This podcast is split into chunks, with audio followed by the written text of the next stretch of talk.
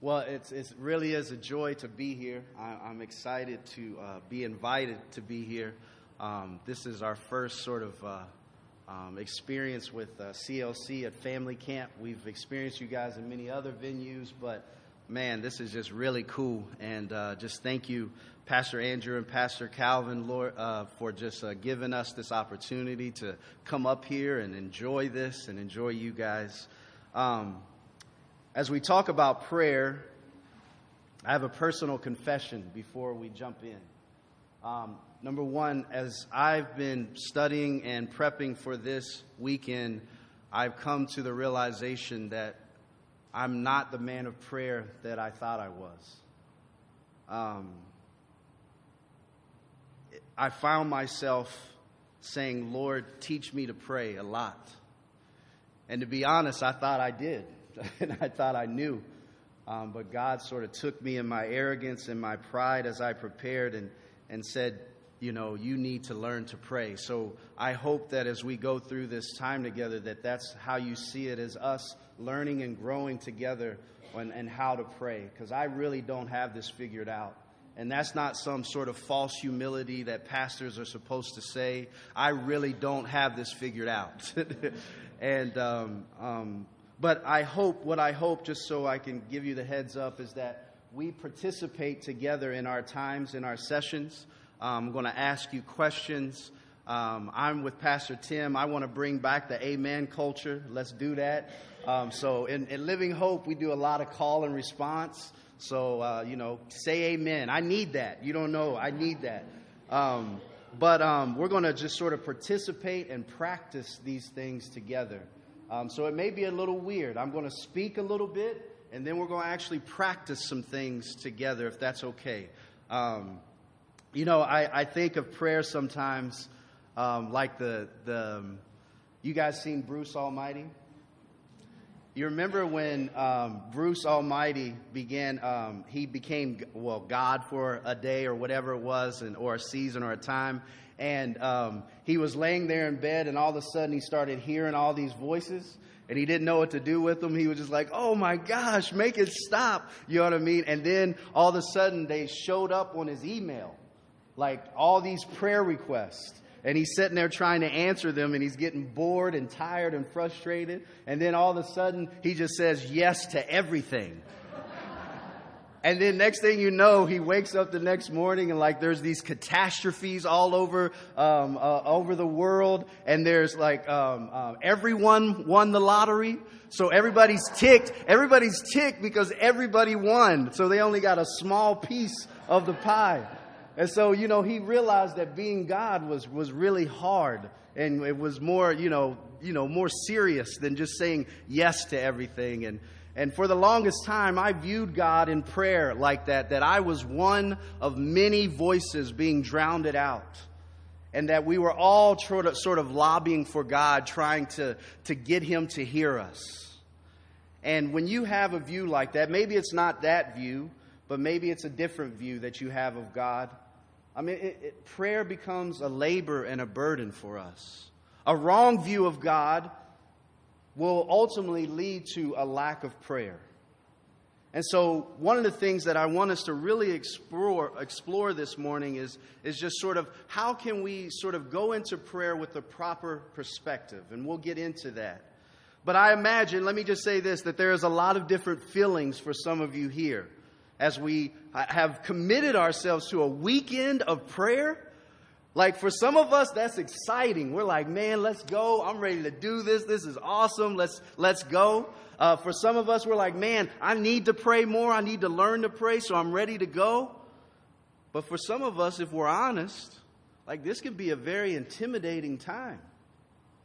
I recall reading um, a book on prayer, and the guy was recalling uh, having a three day weekend one day, and uh, that one of the guys was scared to death. And he came up to him and he said, Man, I'm really scared. And he's like, Why? We're here to pray. This is going to be great for three days. And he says, What am I going to say to God for three days?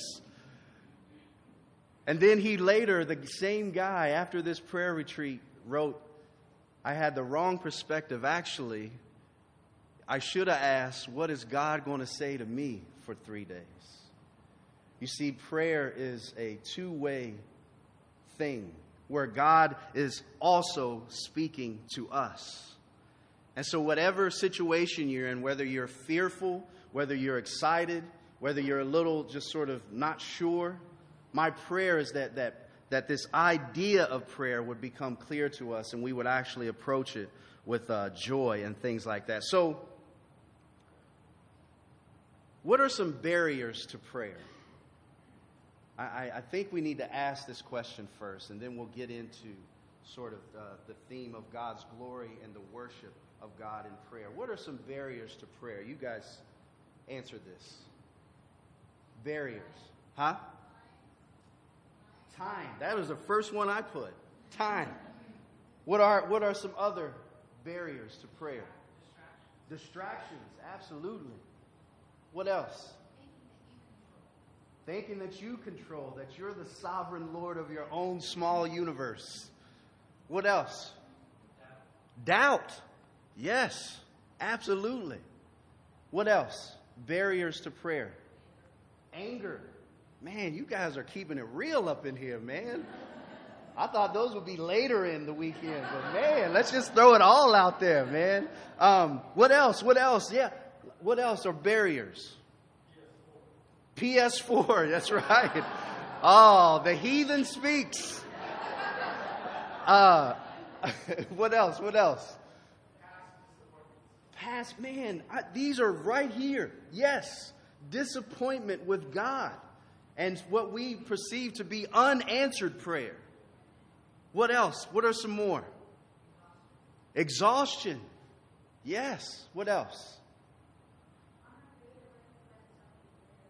I'm afraid of what he's going to tell me to do. Yes, absolutely.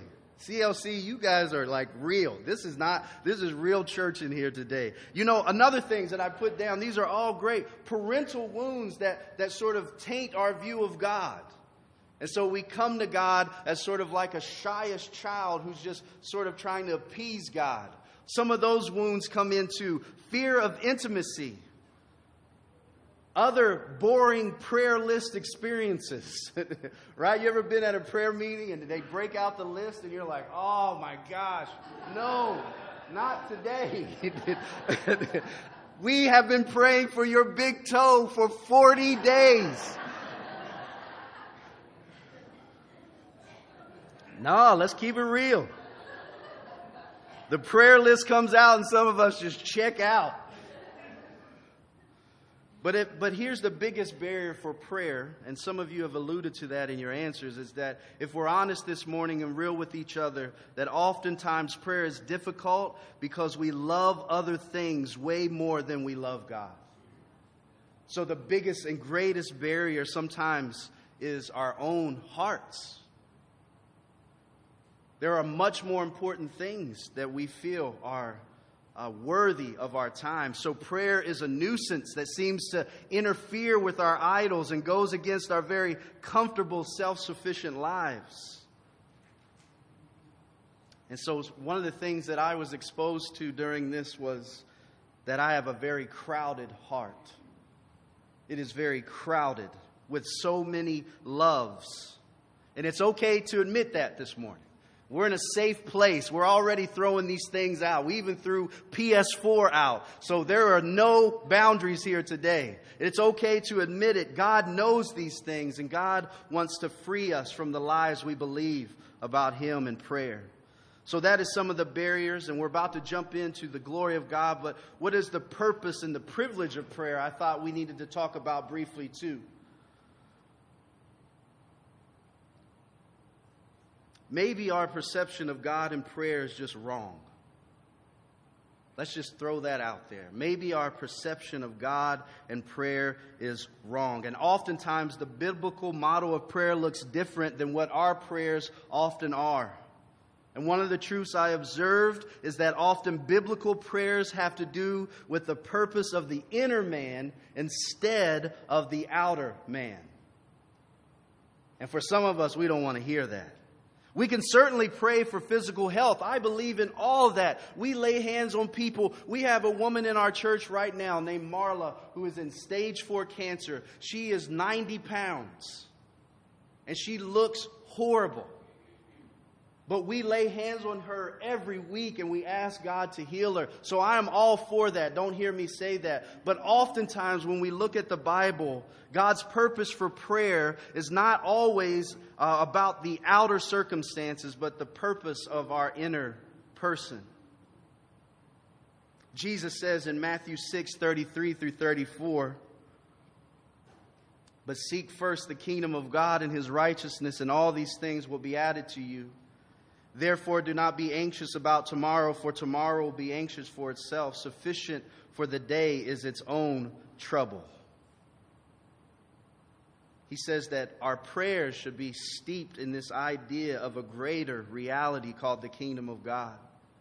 And when you look at some of the prison prayers of Paul, like in Colossians and Philippians and, and Ephesians, they, they, they, they seem to state that the inner person is the necessity and not necessarily our physical needs. And when I hear that, I'm going to be honest with you. When I hear that God is, is really more interested than my character, than my comfort, that God is way more interested than with my communion with Him, even over my circumstances, sometimes I'm like, man, I don't know that prayer is something that I want to do if that's the main purpose. Because really, what I want when it comes to prayer is I want what I want when I want it. And yet, God says, I have this great thing for you, this great experience for you. And we must understand that in order for prayer to be an enjoyable, life giving habit in our life, we must first see why God gave us prayer. Prayer is not like having a powerful, rich uncle that we can run to anytime and he gives us everything that we want when we want it. Man, I don't like that. Wouldn't it be cool if prayer was like that? Like a powerful, rich uncle? Like that would be awesome. But God, who will not be dictated by our small views of Him, says, No, I have a greater emphasis on this. Prayer is primarily about us getting to know a loving and gracious, powerful King who knows what's best for us better than what we know what is best for us. And then I want to just insert the gospel here. And just think of this idea of the privilege of prayer. That to think about it for just a second, just, just before we get into the glory of God and, and the method of prayer, that wow, sin had prevented us from prayer. Sin had prevented us from any type of relationship with God, that our sin had actually estranged us and made us aliens and enemies of God. Like it actually says that in Colossians 1 21 through 22. And you who once were alienated and hostile in mind, doing evil deeds, he has now reconciled in his body of flesh by his death in order to present you holy and blameless and above reproach before him. You see, there was a time where we were alienated. We couldn't even speak to God. He, the heaven was shut up. It was closed down because of our sin. In Ephesians 2 1 and 7, and you were dead in the trespasses and sin in which you once walked, following the course of this world, following the prince of the power of the air, the spirit that is now at work in the sons of dis- disobedience, among whom we all once lived in the passions of our flesh, carrying out the desires of the body and the mind, and were by nature children of wrath like the rest of mankind. You see, there was a time before Christ where it was impossible to talk to God. We were enslaved in our sins. We were dead in our sins. We were enslaved to Satan. We were enslaved to this world. And it says that all of us walked in this at one time. And the result of that was death. But verse 4 says, But God, being rich in mercy because of the great love with which He loved us, even when we were dead in our trespasses, made us alive together with Christ. By grace you have been saved and raised us up with Him and seated us with Him in the heavenly places in Christ Jesus. Why? So that in the coming ages He might show the immeasurable riches of His grace and kindness towards us in Christ Jesus. See, that's an amen passage. Somebody should say amen to that. that sin had prevented us from a relationship with God. We couldn't talk to Him. Prayer was not an option. We were dead and by nature children of wrath. But God, being rich in His mercy, caused us to be alive in Christ, even though we were once dead. And why did he do that? So that one day he can show us the immeasurable riches of his grace towards us and his kindness. You see, prayer is such a privilege. We who were once dead get to talk to the Almighty living God. And He wants to show us the immeasurable riches of His grace. When you think of prayer, do you see it as that? A time where I get to talk to the Lord of the universe and I get to be with Him, and He wants to show kindness and grace towards me. He's not an angry father who doesn't want to affirm me but rather he wants to show the immeasurable riches of his grace. And through Christ, we now have access to this God all the time. And so it says in Hebrews 4 14 through 16, since then we have a great high priest who has passed through the heavens, Jesus, the Son of God. Let us hold fast our confession. For we do not have a high priest who is unable to sympathize with our weaknesses, but one in every respect has been tempted as we are, yet without sin. Let us then, this is prayer, look at this. Let us then, in light of this truth of this high priest who has paid all it all for us, let us then with confidence draw near to the throne of grace. Why? That we may receive mercy and find grace to help in time of need. That is prayer. That is prayer, the privilege to talk to God and for Him to be able to say, Here I am. He offers Himself to us and He wants to show mercy and grace to us in our weakness, in our time of need. So Christ has broken down every wall that separates us from God and blown wide the doors to the throne room of God. Why don't we go there? That's a good question, right? Why don't we go to this if it's explained like this? Why don't we go there?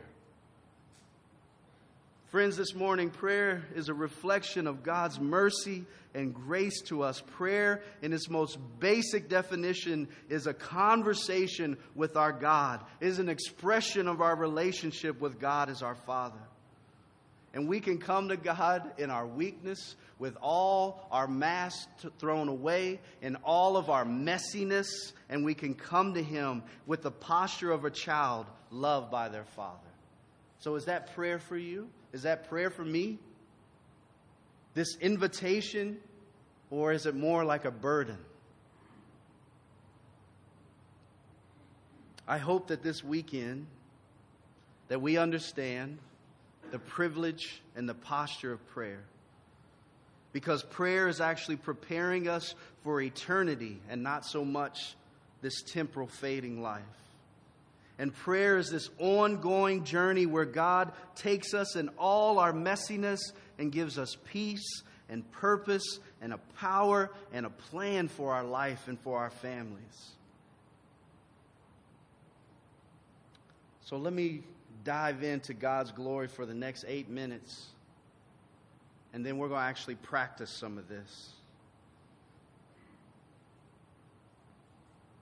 The thing that I want us to see this morning is that prayer, first and foremost, needs to be an exercise in scripture based worship that prayer is a time where we come together with God and we actually worship Him. Some people say this let's seek God's face and not His hand. That'll come later, but let's first seek God's face for Him and who He is and not just seek what He can give us.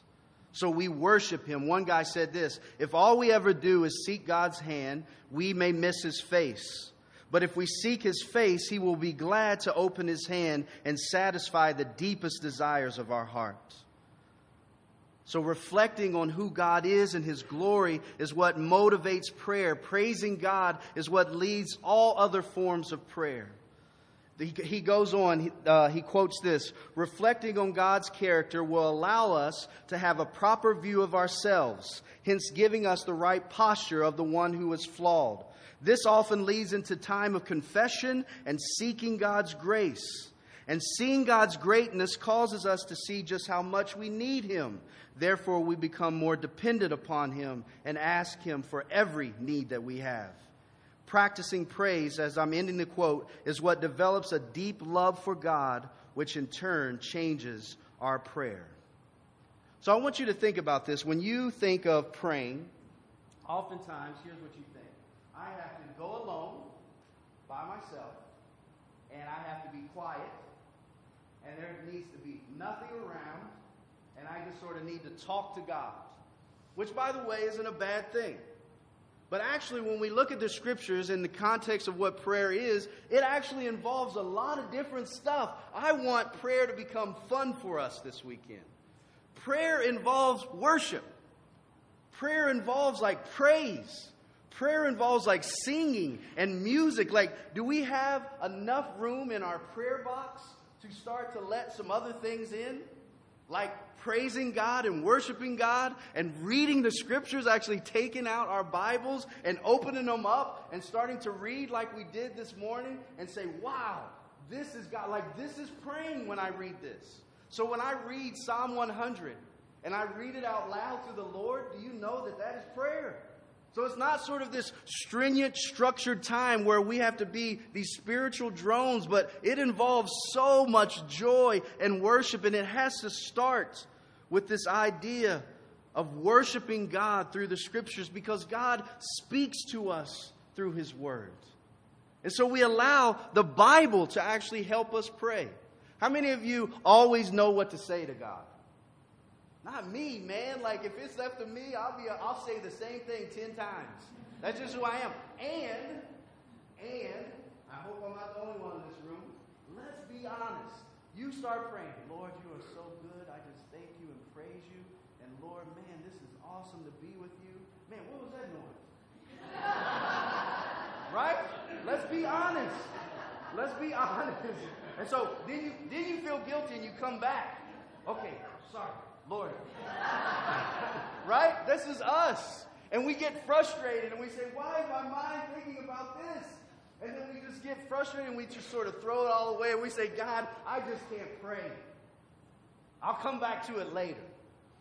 And then we come back to it later. Okay, Lord, whew, there's nothing. No, everybody get out. Everybody get out. No one say anything. Lord, thank you for this time. It is so good to be in your presence. Lord, you. right? Let's just be honest. That's, that's, yes, yes, right? This is us. This is us.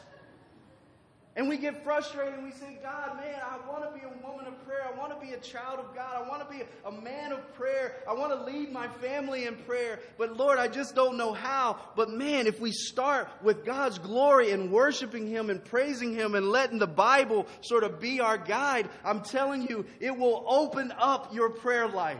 You don't know what to pray?